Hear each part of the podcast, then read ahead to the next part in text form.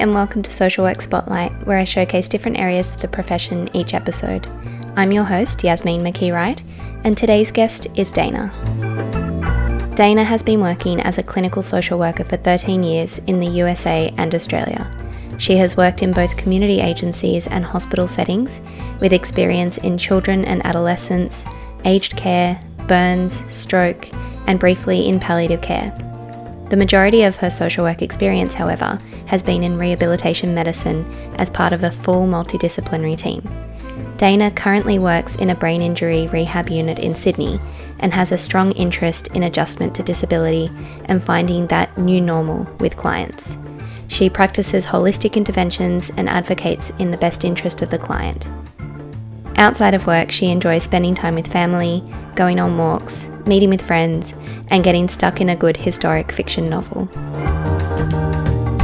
Dana, thank you so much for joining me. I'm really glad that you could be part of this interview, this podcast, and um, really excited to see you after such a long time. Mm. We used to work together. Going back to your history as a social worker, I'm keen to know a little bit more about how you started in social work and um, what did you study? Did you go straight into social work or did you study something else? Mm-hmm. uh, well thanks Yasmeen for asking to interview me. It's great to see you too. Mm-hmm. um, it's been a long time.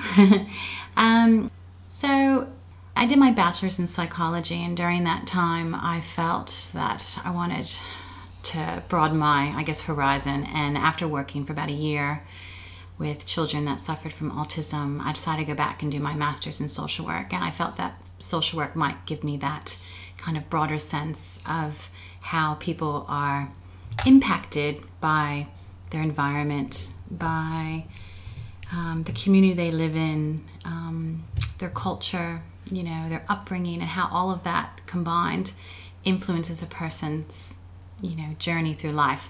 And so I went, um, and did a master's in social work at Boston College. I'm originally from the States. And um, yeah, so that's, I guess I kind of jumped into it after four years doing a bachelor's and then working part-time, and realized I wanted to explore further um, what my options were. And so, yeah. Mm. So it wasn't until you had that experience with the children with autism that you kind of felt you wanted to do something similar, but maybe not specializing mm. in psychology. Yeah, I just wanted to see. I understood at that time that uh, social work, there are a lot of different types of hats or roles social workers can have, and I wanted to learn more about that. In addition, my uncle, he was actually a social worker in mm. a hospital back home where I grew up in Pennsylvania, mm-hmm. and he was a social worker in drug and alcohol, and I found that very fascinating. And some of the cases he had and the interventions he used. And so I guess that kind of prompted my thinking. Mm. And I tossed back and forth between psychology and social work, knowing that first let's just focus on psychology and see where that brings me. And was that something you discussed with him at the time, that no, thought process? I, no, I didn't. I didn't. Um, I should have at that time, but as a young person, when you're with adults, um, yeah, it wasn't something that, I remember him telling me uh, information and just cases he might have had, and I just, it just piqued my curiosity, but, um, and I might have had a few questions back then, but uh, I felt like I wanted to travel my own path. Like I was happy mm. to take in information, but I just thought, no, this is what I'm doing, and that was great conversation that we had, but this is the path I'm taking, and sure enough I ended up going into social work. mm. And where did you first work after you graduated? Um, after my master's I took a job with a fee-for-service company in Brockton, which was outside of Boston, and that was working with families, so family work, um, working with uh, children as well as families that were having family breakdowns, marriage breakdowns, and also looking at families that were going through custody disputes. So the other part of my job, I was a guardian ad litem. Mm. And so I was meeting with families who were court, I was basically court appointed to sit down with them and get the facts from them and write a report, submit that to the judge so the judge can make a decision. Um, what's in the best interest of the child or children, um, in regards to living with mom, living with dad, and where are the issues, um, how can we best support this family. So it was a lot of lot of writing, and so mm. that I did that for about a year and a half, um, and then following that um, I actually moved overseas mm-hmm. and lived in Europe Europe for about uh, how long was it, about ten years. Mm-hmm. Yeah. And when you were working in the court, who was your client? Was it both parents? Was it one parent? Um, so it was, it was basically, I was interviewing the whole family. Mm-hmm. So it wasn't just one specific family, one, one, sorry, one specific member of the family. Right. Um, so it was something that was required from the courts, um, in order to make a decision, what's in the best interest of the child and who they should live with. Um, and it's just, it was more fact finding mm-hmm. and assessment writing and making recommendations to the courts, what would be in the best interest of the child. It was really a heavy job. Yeah, for your first I shot know, out. I know. Wow. I had a fantastic supervisor at the time, yeah. and she was very supportive and read through all my reports before I submitted them, thankfully. Yeah. Uh, so I did that. Yeah, so that job with the fee-for-service work and the counselling and the guardian ad litem work, that was for about, I did that for about a year, maybe a year and a half. Yeah. And I know working with involuntary clients is really difficult because they would have all had to go through that process, whether yeah. they felt they needed support or not.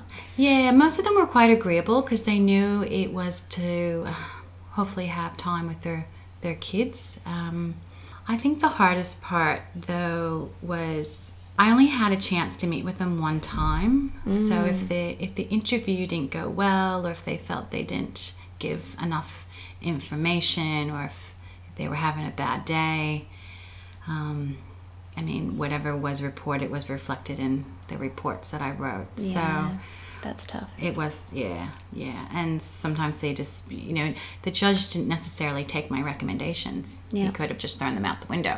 But, um, and I'm sure families would have disputed. I never got any calls or anything. So, mm. but then soon after I went to Europe. So. Sure. Did yeah. you have any aha moments as a young social worker of, this is really what I think I was cut out to do, or this is something I'm really passionate about?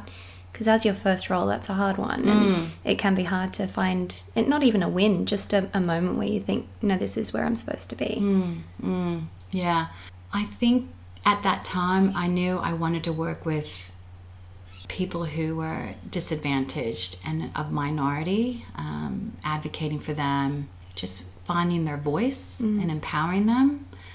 I think the aha moment was different than maybe what you're looking for. The aha moment for me was, this is, you know, working with children, family, adolescents. It's, it's challenging. You're working with so many different personalities and developmental stages. And it made me realize that if this is something I'm going to do, I have to really... You know, I have to really dig deep to work out if this is really for me. And I think that time working in that setting made me realize I'm not quite sure, yeah, mm-hmm. if this is the role I want to have sure. long term. However, the experience was incredible. Yeah. Yeah, and challenging. And, um, yeah, I don't regret any of it. So, and mm. there were some lovely moments, especially working one-on-one with some of the children. Yeah. So, and that was quite rewarding. So, again, with social work, it made me realize that, all right, I'm not quite sure if that's the population I want to work with. What else is, you know, mm-hmm. on offer? Yeah. yeah. And that, I guess, came at a time when you immigrated and yeah. had babies yeah. and, and all that stuff. Yeah. So you would have been quite busy. I don't think you worked in that time, did you? No, I didn't. I didn't work in social work. I did teach English as a second language mm-hmm. uh, to young children in primary schools part-time. Oh, so that was lovely. Yeah. Um, but then I didn't uh, go back into the social work field until I moved to Australia. Mm-hmm. Yeah. And culturally, I guess you would have brought something new to an Australian context, having had experience in all different places. Mm. I think that would have been a really interesting perspective for everyone to have. Yeah, no, it was. And considering I didn't work for a certain block of time and then coming to a different country and also working in the health system, Um, which I had a little bit of experience in the States working in a, um, I worked with adolescents in a psychiatric um, inpatient unit, not as a social worker, but as a support person. Um, so the healthcare system is a lot different here. So it was a huge learning curve. Mm-hmm. uh, But having said that, you know, it's, I think every job you take has its has its challenges and has its learning curves. So um, yeah. Hmm. Well, good segue. Can you tell me about what you're working at at the moment? What is your current role? What's a normal day like for you? Uh, so currently I'm working in a brain injury unit. It's um it's a rehab in mm-hmm. Sydney, and I work as a social worker and case manager, and that role is multifaceted. So there's lots of parts to the role. A good bulk of it is a lot of case management, mm. um, paperwork, forms, dealing with different organizations, N D I S, um, which is the National Disability Insurance Scheme, and that's for people who, if meet if they meet the criteria, can benefit from supports um, to live independently. Um, there's, you know, also iCare. So, so a lot of the clients we have who've suffered a brain injury due to motor vehicle accident, that can be covered under iCare if they're eligible. So. Mm-hmm. It's navigating those systems, and it's it's a big learning curve. Here we go again on big learning curve yeah. again, um, because it's something that I haven't. I've done bits and pieces of, but I haven't um, had the full, I guess, gamut yeah. of working with iCare and N D I S to this extent with clients in rehab. So, and when you're when you're working with clients in rehab, you're there from the time they're admitted to the time they go home, so you want to ensure that when they go home it's a safe discharge. Mm-hmm. um, so just yeah getting back to a typical day, what it looks like. Uh, a lot of meetings, we have case conferences, we review cases, different clients, and we look at their discharge plan, we look at their psychosocial uh, part, we look at their function, communication. So we work within a multidisciplinary team, and it's quite comprehensive. You have a speech pathologist, you have an occupational therapist who assists with function and um, doing, you know, everyday activities, um, toileting, showering, just daily care. We have a physio that works with people's mobility, transfers. Um, you have your psychologist on the team, your neuropsychologist who looks at capacity and cognitive impairments. Mm.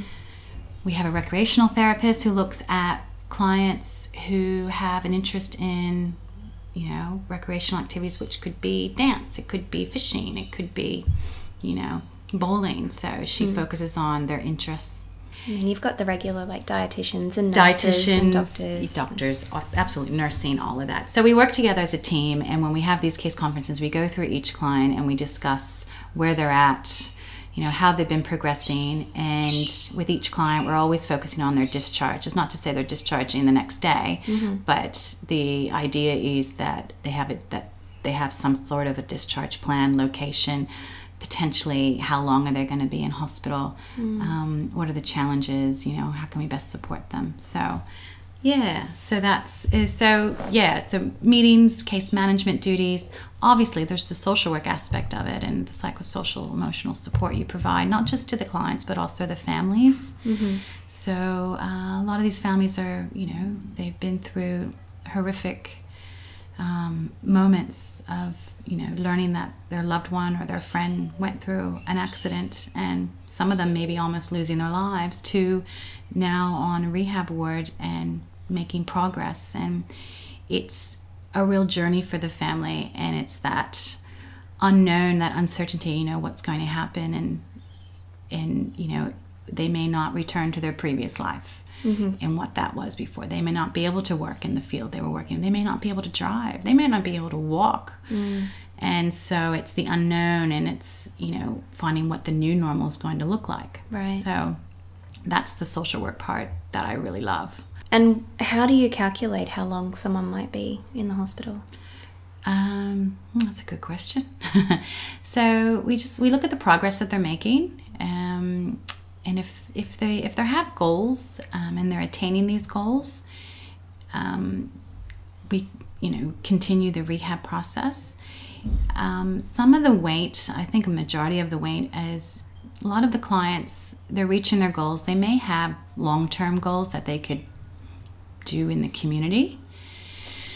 And having said that, they might be ready for discharge from a clinical perspective and medical perspective, but a lot of times these clients are held back and aren't able to discharge when we'd like to discharge them due to funding for services, support, mm. cares, N D I S. Um, can take a long time to put together a plan for them and to get the funding and having planning meetings and reviews, and yeah, so it can take a really long time. And if that's the social worker's role to pull all that together and have a good understanding of those resources, it yeah. can come back to you. Yeah. And how, how do you struggle and how do you manage yeah. with that when there's so much pressure on you?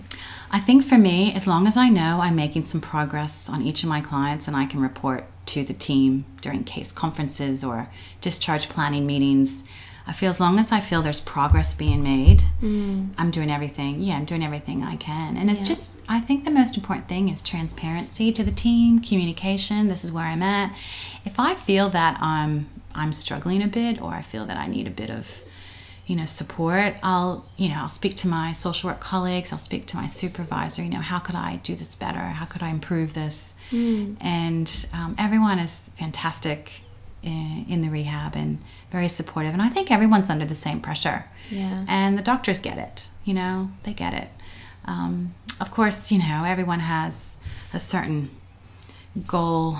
Like it's obviously it's all client centered, and there's certain goals that we're trying to attain with our clients, and some are, you know, everyone has their yeah goal that they're shooting for, and everyone has their own challenges, and just bringing that all, it's almost like a symphony, just bringing that all together till the crescendo, mm-hmm. and what that's going to look like, uh, that's yeah. it's a challenge, but we all try to work together. And what what do you necessarily mean by person-centered in this context? So person-centered is Um, so each client that comes in, we assess them to see where they're at and the potential that they, they have um, to return back into the community. And we assess that by reports that we receive, but as well as sitting down with the client and finding out if, I mean, if they're, if you're able to have that discussion with them, find out what do they want to get out of their rehab? What are their rehab goals?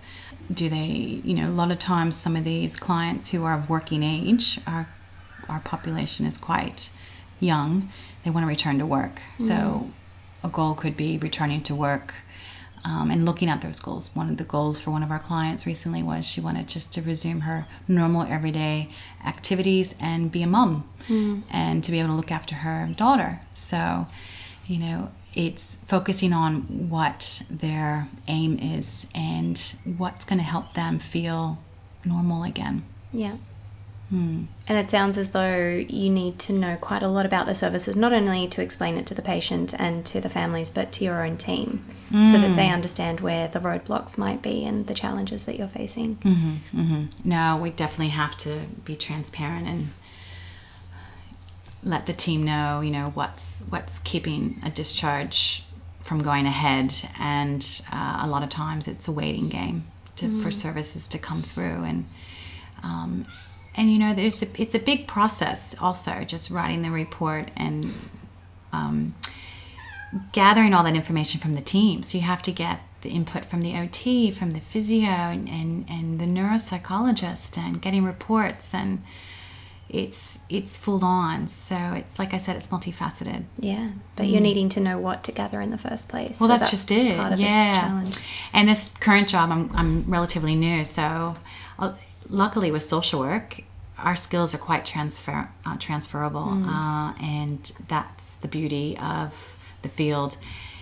But having said that, when you go into a more specialized area, which has was my long term goal, is to be in a more specialized social work role. Um, certain areas have their structure and their processes, and you're working more closely with those services that are going to provide clients that independence that they're striving for. Hmm. And do you find working with those other disciplines is any different in the rehab unit than it was in your other roles? Right, yeah, so mm, so my last role I was in an acute setting in a Sydney hospital, and also did rehab, but it was more of a short-term rehab program. And the difference between acute and rehab, I guess acute, subacute, mm. is with acute there's a faster turnover. So not only are you seeing your clients or patients, as we say in the acute setting, you see them maybe not, you don't have them as a patient as long. Um, same goes with the team. Uh, you're not, you're working with your team closely, but the turnover of patients is so quick um, that if you have a client that you're working for a long time with, you really get to understand their style. So, and I think the communication in rehab compared to acute, um, you work more closely with the different team members mm-hmm. as well, um, because there's so many parts that you have to put together, because the disability that a lot of these clients are facing is so complex. You have to work closely with the team, whereas in acute, it's not necessarily the case. They may be in just for a respiratory mm-hmm. issue, or they may be in not just, but you know, it may not be as complex as a brain injury. So you may not, you may only work with the physio, or you may only work with the O T briefly, but when you're in a rehab setting, it's a full multidisciplinary team approach. It's a holistic approach, and every part of the team is important. And if one of the, you know, wheels comes off, it, mm. it's det- it could be detrimental to the client. We're all important. Everything comes to a halt. Yeah. Mm. Yeah. I remember in the acute setting, in sort of the hospital setting where everything's really new, the person is still really medically unwell. There are a lot of times when you just can't find the patient. You can't find the client because they're off at some test, or yeah. they're off doing other things, where it sounds as though you have a lot more time to spend with them and develop mm. those relationships mm. in the subacute, or in the... It's mm. still an inpatient unit, mm-hmm. but it's separated from a main hospital. Yeah, I, that's one re- thing I love about rehab is you really get to know your clients. Mm-hmm. You get to know their families. Um You get to know, you know, their little quirks. You know, um, we have one client, you know, who is up early morning, and you know when you walk in that morning, he's going to be in the dining area having his breakfast, and you mm. you know what he's going to be eating, because you you know mm. his likes and dislikes, and you know, and these patients or clients. I'm sorry, I, sometimes I say patients, sometimes They're I say clients. Yeah, because in the acute we said patients, and yeah, and, and subacute we've been saying clients. Um, look, they're there a long time, and it's kind of a second home, even mm. for the family. So you walk into some of their rooms, some of these clients have been there for three, four, five months, some even a year. Wow. So their room is their... Their room. Their, yeah, and it's, you know, family bring photos in and signs, and they bring their own, you know, linens in and blankets and pillows and music and you name mm. it. It doesn't look like a hospital room. Yeah. So that's their home for now. They're so unsettled. Especially if they, like, they might not live in Sydney. They might be Absolutely. From somewhere else. And so even the family members having to come and visit all the time. Yeah, yeah, exactly. How do you support them if they're out of town? Yeah, so some of the clients, luckily, are supported by iCare. And I one particular client who's under lifetime care and support, and the family live um, up north, and they provide funding for an apartment for the family to stay in when they come down to That's visit. Great. And it's fantastic because it's so important. Again, it's client-centered. Um, having family there to support clients in the situation is so important for their recovery. Mm-hmm. It's it's monument. So um, we encourage that. And when you can see a difference in some of the clients' mood when family is there, and also when they know family's leaving and they become really low. So mm-hmm. it's anticipating that as well. Yeah. So it's never a dull day. No. And what, what would be the difference between, you said there's a, a clear segregation or expectation with your time of social work versus case manager. How do you see the two roles as being different?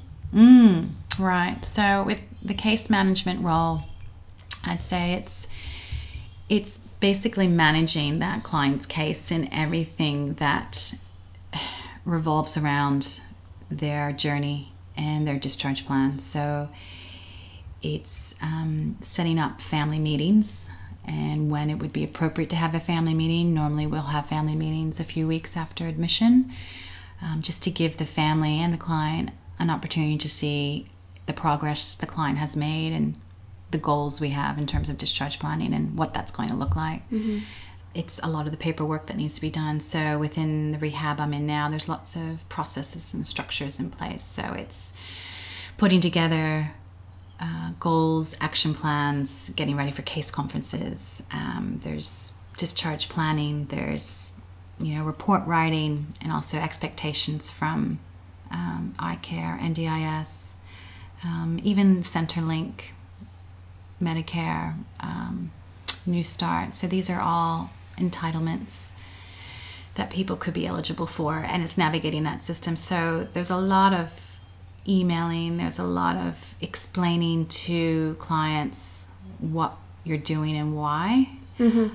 And during those times, I try to take that opportunity to use my social work skills to support them through it. And I think that's where the you can try to maintain somewhat of a balance, but it's hard. It's difficult because yeah. some of the paperwork overtakes the social work role. So that's that's a big challenge. Yeah. Well, there's that meme that something like social workers are changing the world one progress note at a time. Oh, gosh. Tell so, me about it. Yeah. But I guess we can't really communicate what we're doing as effectively if we can't demonstrate it. Mm-hmm. So we have to, for whatever funding bodies or even... Right. Some of the information might not stick if, let's say, you have to provide information to a family member and they're just completely overwhelmed and they're not going to absorb it. Having it in writing is sometimes Absolutely. Really helpful. So yeah. being able to clearly communicate, which it sounds as though you developed as a very young social worker, mm-hmm. that ability to concisely get information down is mm-hmm. invaluable. Mm-hmm. And I think one important thing I know for me is just don't pop in. I mean, I guess you can pop in and have a chat, but it's good to have a purpose. Mm. And so whenever I have some paperwork I need to show a client, I kind of make a list of what I need to go through with them. But also I ask myself and reflect, what is my purpose? Where are they at?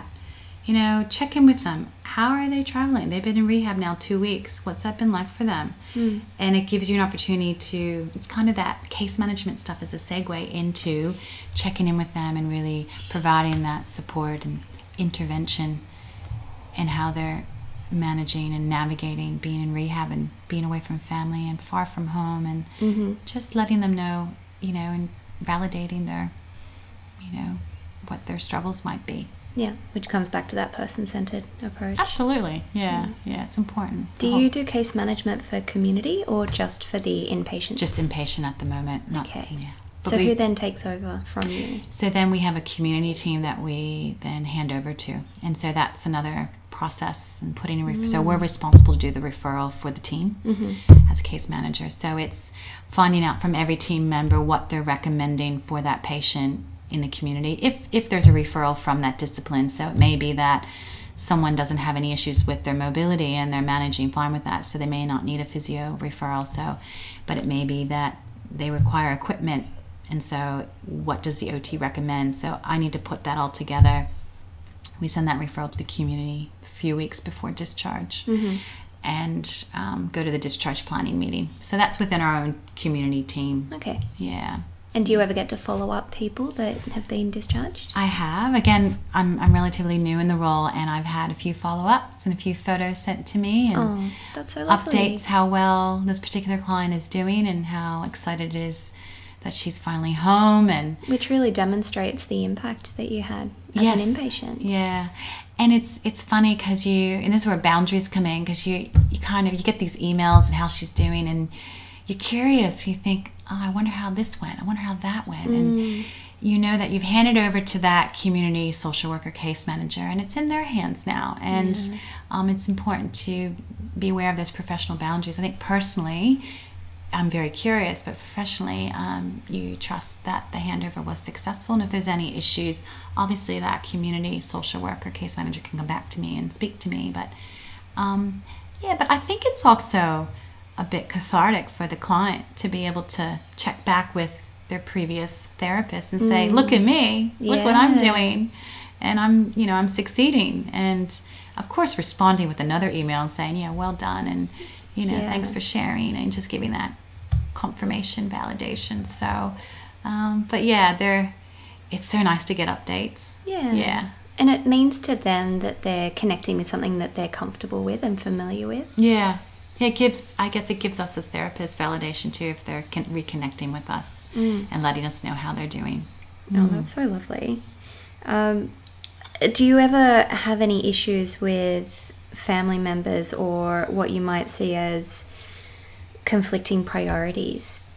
I believe when someone ha- sustains such a severe disability, whether it's brain injury, spinal, or, or just a multi-trauma injury, um, first initially there's this shock and everyone wants to be there and support, and that's fantastic.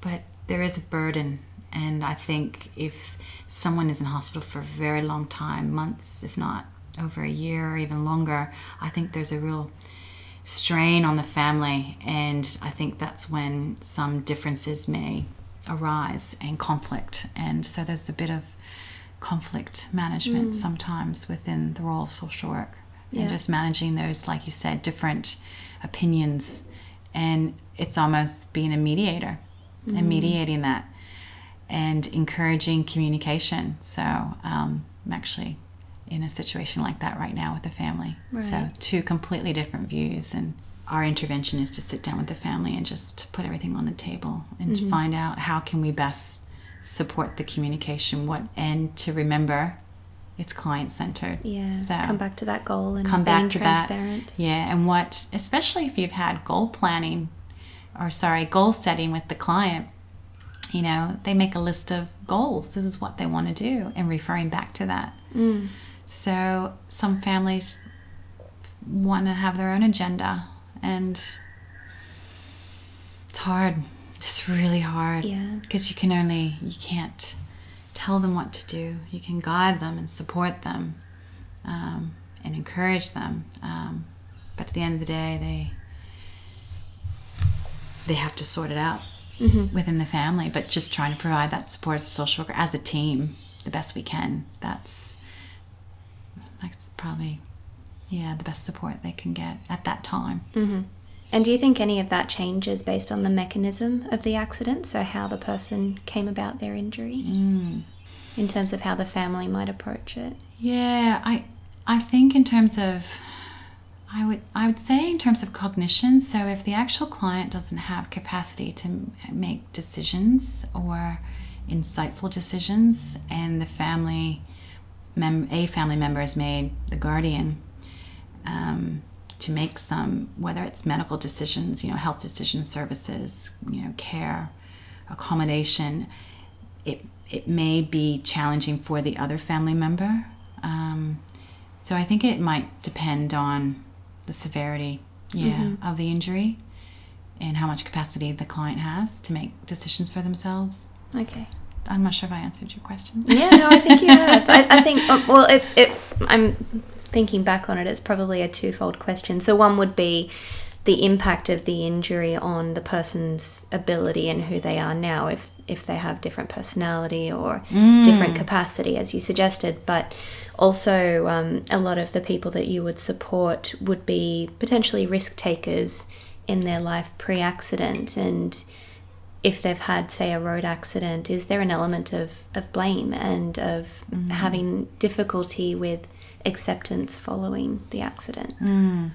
I think there very well can be, um, especially people who have this, they would be experiencing grief and loss of of their previous life, but also they could very well just be stuck in the blaming, you know, whose fault was it, and... Not if they're stuck in that state of blame and unable to accept, they have trouble moving forward. So it's also assisting the family and the client with that and where they're at, and asking them, why is it that this is, why is this such a challenge for you? And, um, you know, asking them, does, does putting the blame on someone, does it really help you in this situation? And how can you... You know, how can we explore it further to help them accept it? Sometimes it just takes time, mm-hmm. and just supporting through that. That you can't talk a person out of um, where they're at. It's part of the grieving process, and yeah. it might take someone a long time. Um, others, they may get stuck mm. um, or frozen, um, and it's that ambiguous, I guess, loss, that ambiguous grief. Yeah, yeah, not knowing where to go, how to move on, how, when to move on, because they're still stuck in that mm-hmm. non-acceptance phase, I guess you could call it. Yeah. Yeah. And are you the only social worker case manager in the team? No, No, there's th- there's three of us. Okay. So, which is fantastic. So it's good to be able to bounce ideas and thoughts off of each other. So it's good to mm. have, it's good to work not just within a multidisciplinary team, but within your own discipline. Yeah. So within within our team in brain injury, um, a lot of the disciplines have more than one. So they're able to kind of support each other. Okay. As a core team. Yeah. yeah. It seems like a good way of going about it. Mm. Mm. So what do you think it is about your profession or your skills or experience that make you a better case manager when compared to, say, an occupational therapist or a physiotherapist who is one of the case managers? I think it's so important to have good organizational skills and the ability to prioritize and communicate what your needs are in order to support that patient, um, and really seeing the big picture. Mm-hmm. So I guess in terms of experience as a social worker, we come from, I guess, a practice, a model of you're looking at the whole person holistically, and that's big picture stuff. Mm. So I guess applying that to case management would be the same, because you're looking at, you know, where are they discharging to? When are they discharging to? What about their home environment? And obviously that's O T, but we have to think about that as a case manager as well, because they may need certain supports in there um, that doesn't fall under O T, but may fall under the case management role. So, you know, returning to work, what does that look like mm-hmm. in terms of getting them work ready? Um, how are they getting to places, you know? What type of support do they need there? Um, medical appointments, things like that. So I guess it's the big picture stuff that you need to understand, I guess, to be a case manager mm-hmm. and understanding that patient. And again, coming back to the client-centered approach and what their needs are and what their wishes are, and short-term, mid-term, long-term. And how do you get your referrals? I'm, I'm curious as to whether you are allocated a new client based on the fact that you're a social worker case manager, or whether it happens just because you have capacity. It happens just because you have capacity. So we, the unit I work in has sixteen beds. Mm-hmm. And so I work um, four days a week. I carry five clients mm. and the full-timers full-timer carries um, six, and then the other part-timer is also five. So if one of my clients is discharged first, I take the next one that comes in. Mm-hmm. um, I guess there are exceptions, but so far that's how it's been working. Yeah. Yeah. Mm. How do you use supervision? How do you see that as mm. integral to your practice? Mm. Yeah, well, before this job I used um, supervision um, at that time.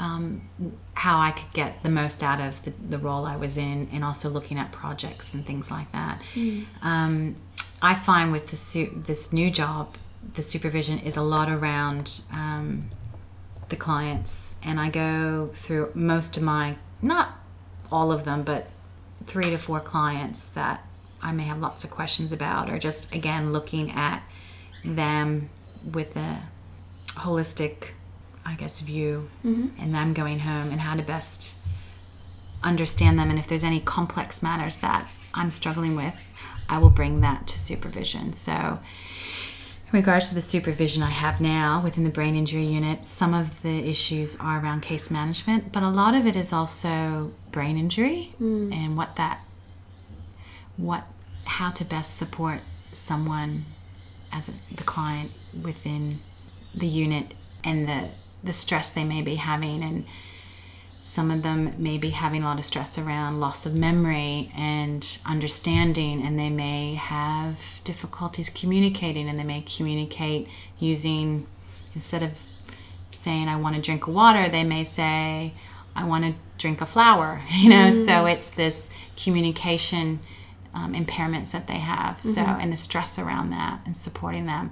So a lot of the supervision, yes, is about my cases, but also how to best support someone who's sustained a brain injury, mm-hmm. as well as the family, and looking at the grief and loss and the change, the adjustment, the acceptance, um, yeah. and having a bit of, I guess, professional education within my supervision. And um, no, my supervisor is great in that respect, because she has so much experience, and is able to point me in the right direction with resources and things like that. Mm-hmm. Mm-hmm.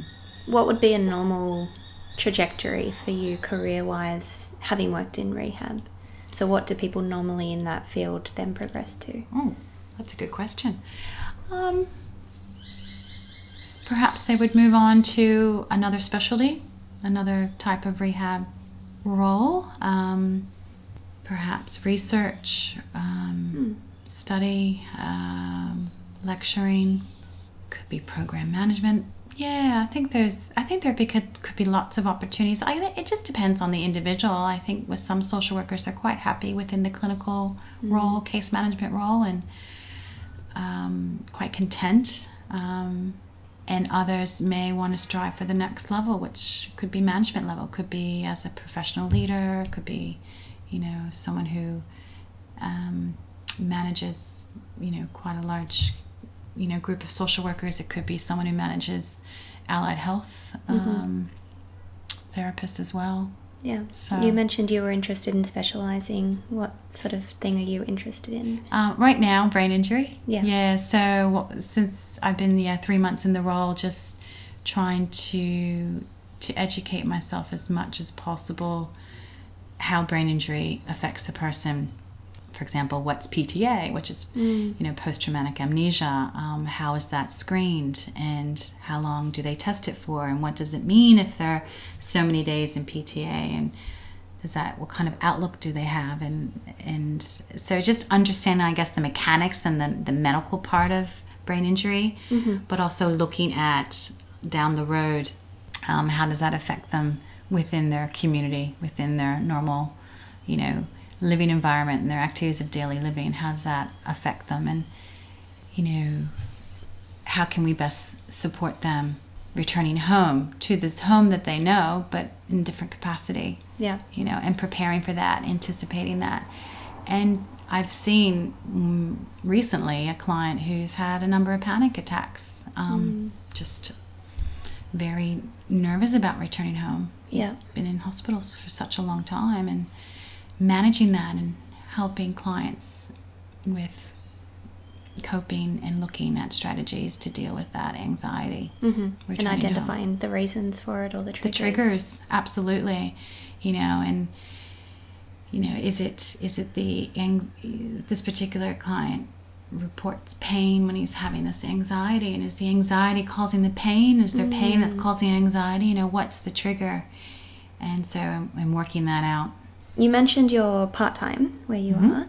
How do you how do you manage your time? Because it must be difficult not being there all the time. Mm. Do people find that difficult to understand that you're not full-time? Mm. No, it's um. So I work four days a week, so I have one day off. Um. No, I'm I'm like again I'm I'm transparent about every. It's always the same day off. Okay. Um. The team knows. You know, in emails, they get an automatic response. I let clients know. So, for example, I was working with a client the other day, and we were working on her New Start application, um, and I needed to contact her sister, and and I said, I'm going to send her an email, but just to remind you, I won't be back until, mm. you know, in two days, and if she has any questions, she'll just have to wait until then. She's like, oh, that's right, that's right, that's your day off. So mm-hmm. um, so a lot of the clients that have been there a long time, they know my day, what my day off is. Yeah. So it's hard, though, I must admit, because y- y- you miss a whole day, so yeah. it's a lot of catching up emails and, mm-hmm. metal, you know, the progress notes and where all your clients are at, and something you might, you know, your client that you have might have had a crisis on the day you've had off, and yeah. just picking up the pieces and finding out what that's all about. But look, I've been part-time for a long time, so I've been able to manage that. It's harder to be part-time than full-time. Okay. Yeah, because because of that inconsistency. Um, no, inconsistency is the right word, but you're there one day and not there the next day, and it's the risk of missing out. Or the day I chose to have off, though, there aren't a lot of meetings, which is a good thing. But occasionally mm-hmm. a meeting does come up, and sometimes I'll swap. Okay. Yeah, to, so I can attend a certain meeting or event. But for the most part, I honor my day off, and the team has, they re- learn to respect that. And I'm mm-hmm. not the only part-timer yeah. within the multidisciplinary team. So it's actually quite flexible, and they're, yeah, they're open to it. Great. How do you juggle family life and mm. outside life in amongst all that. Yeah, I think you have to be purposeful uh, in terms of self-care. Mm-hmm. I think at the end of the day, it's important to leave on time. Um, I'm not the best follower of that. I mean, it's important to leave on time. I can't say I commit to that one hundred percent. Uh-huh. Um, sometimes I feel that it's good to get certain work done then and there because you're in that moment. Mm. Um, however, having said that, if I do work late, I tend to come in a little bit later than the next day. Mm-hmm. uh, so our manager's really flexible with that, and I'll communicate to my team, you know, I'm coming in a little bit late today. Um, so it's a bit of give and take. Yeah, yeah. There's balance. Absolutely, and yeah. So I like to balance that with, you know, home life, spending time with family, doing activities, um, and just really leaving work at work. Mm. Yeah, and I think that's a skill. Experience has taught me that it's important to leave work at work. Um, if you're at home worrying about something, there's nothing you can, can do. Yeah. Especially if it's a weekend. It's best to leave work at work. And I think for me, it took a number of years to develop that skill. Mm-hmm. Mm. And I know that you've only been in your current role for a few months, but you've worked in rehab before mm-hmm. that. So I'm curious to know what you think have been changes or developments in the field mm. in that time. Within rehab? Within rehab. I think within rehab, there seems to be a growing trend of different types of rehab mm-hmm. happening. So it's not just subacute rehab anymore. There's day hospitals, there's outreach, there's community, there's inreach. Mm. So I think there's a- different aspects of rehab, and that's what I've seen change over the, well, the last decade that I've been working in Australia, and most of the work has been in rehab, are these different kind of sub-subacute, mm. I guess, programs, and it's supporting patients to focus on what their goals are, and not to just get them home, but to get them home so they're supported enough to be able to do the things they do every day, and um, giving them resources and support. So going from acute, subacute, and then into the community where they're still being supported by a community team.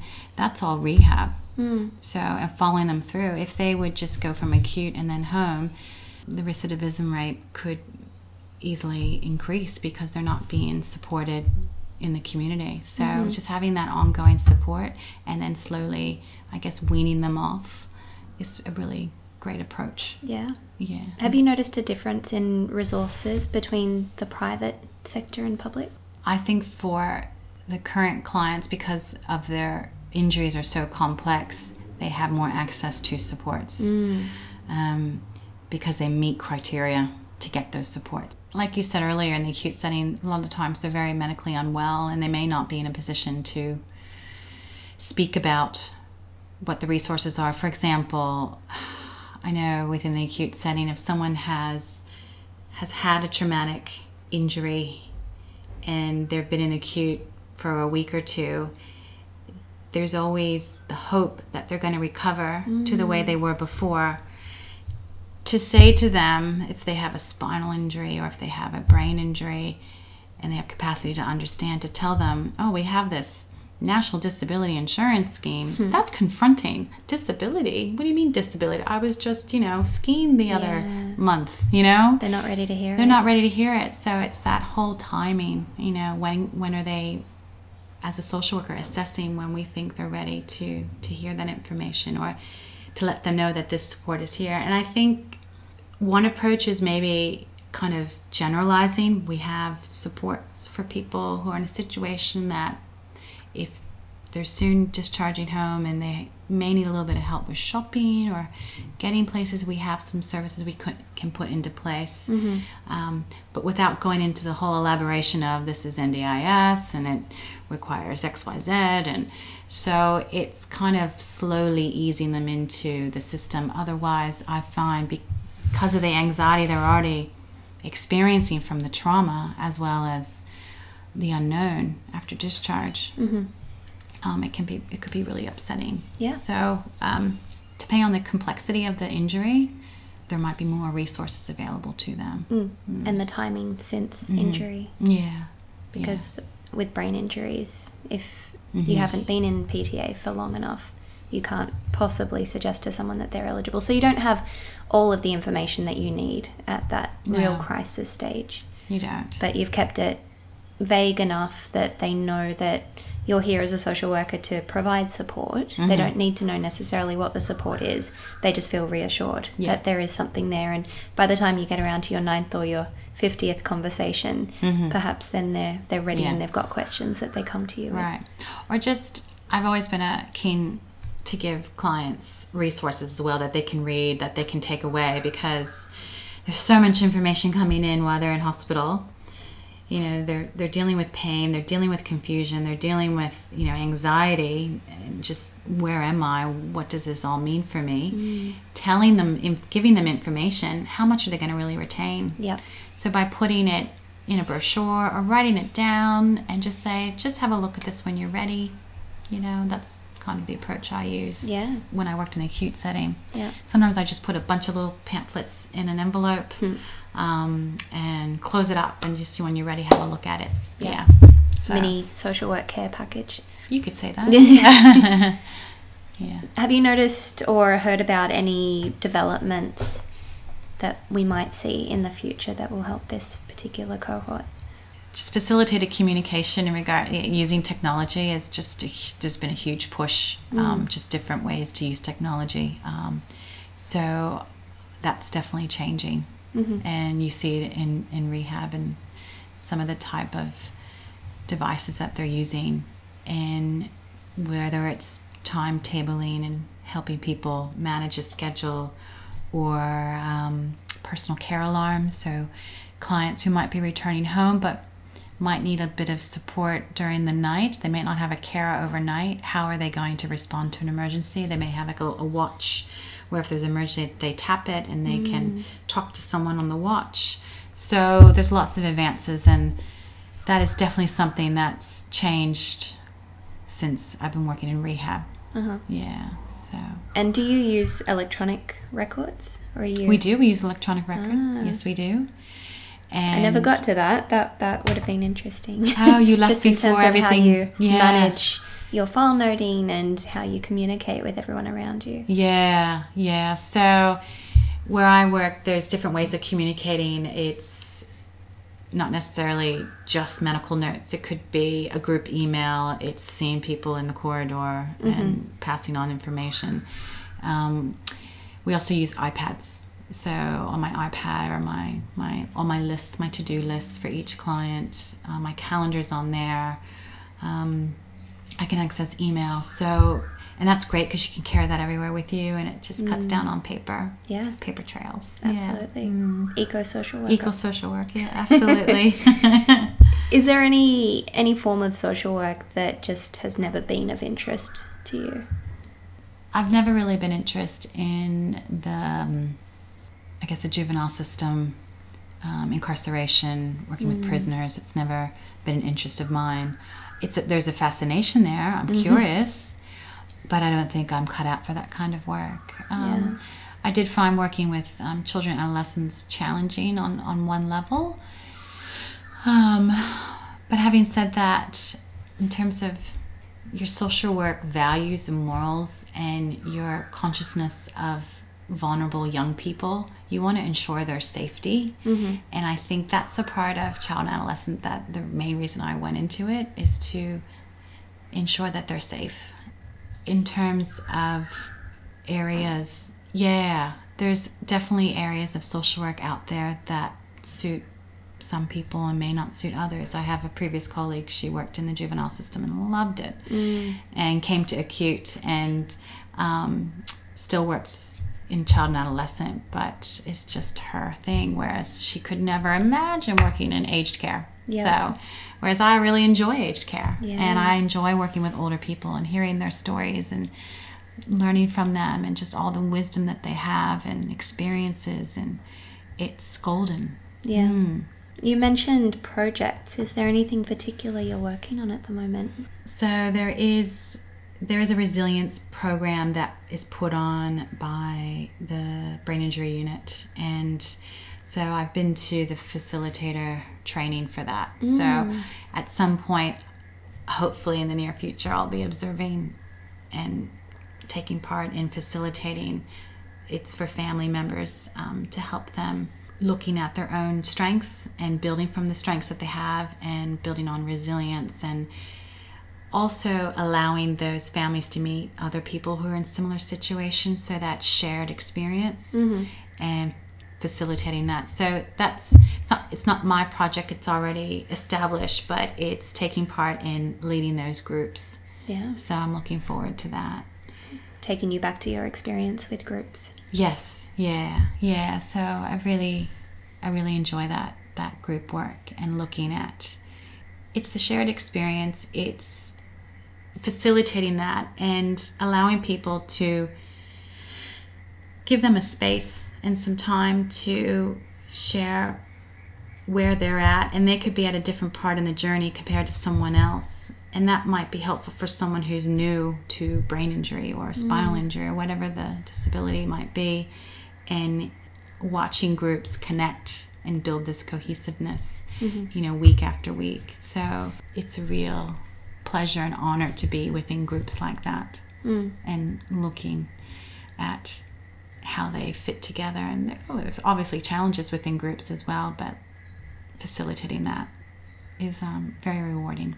So if people are interested in reading or finding out a little bit more about this area of social work or any other resources, where where might you point them? A helpful resource for people who are curious about social work, the field of social work, what the opportunities are for them, I would recommend just looking at the local, I guess, chapter or local uh, Australian organization, so A A S W. So Um, the Australian Association for Social Workers, as well as N A S W, which is in the U S. That's the National Association for Social Workers. There's lots of great resources there.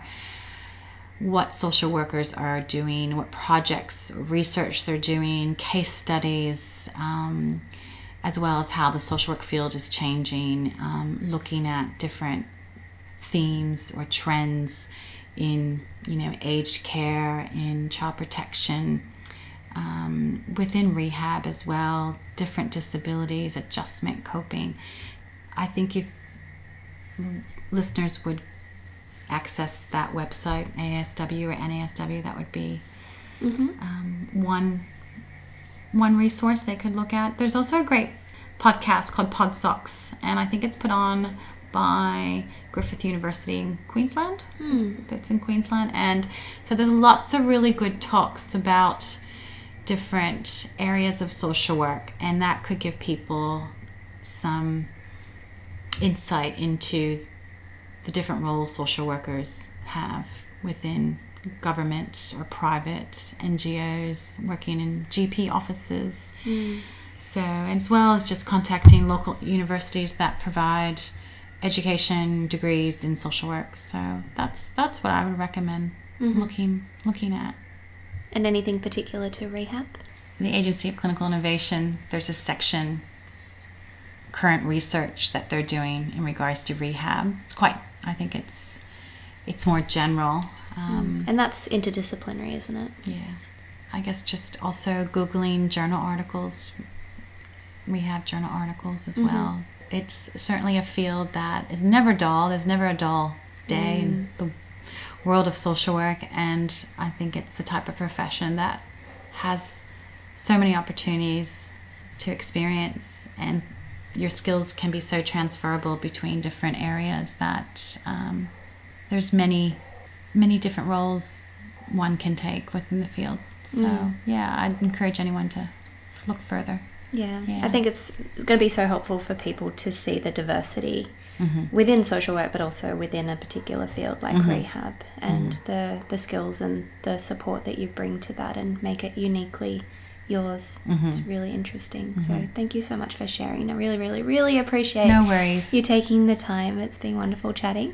And um, yeah, and I'll leave links and other information in the show notes so that people can do more reading if they're interested and ask me questions. Sounds great. Yeah. Thank you. Yeah, thank you, Yasmeen. If you would like to continue this discussion or ask anything of either myself or Dana, please visit my Anchor page at anchor dot f m slash social work spotlight.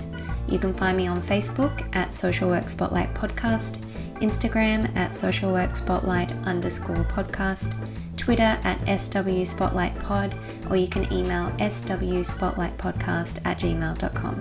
I'd love to hear from you. Please also let me know if there is a particular topic you'd like discussed, or if you or another person you know would like to be featured on the show. And finally, a quick thank you to anchor dot f m for hosting this podcast. Next week's guest is Paul, who works in a busy inner city hospital, and we discuss his clinical work, varied experiences over his career, and how he has come full circle to support social workers and provide placement opportunities and education to students. I release a new episode every two weeks. Please subscribe to my podcast so you are notified whenever this next episode is available. See you next time.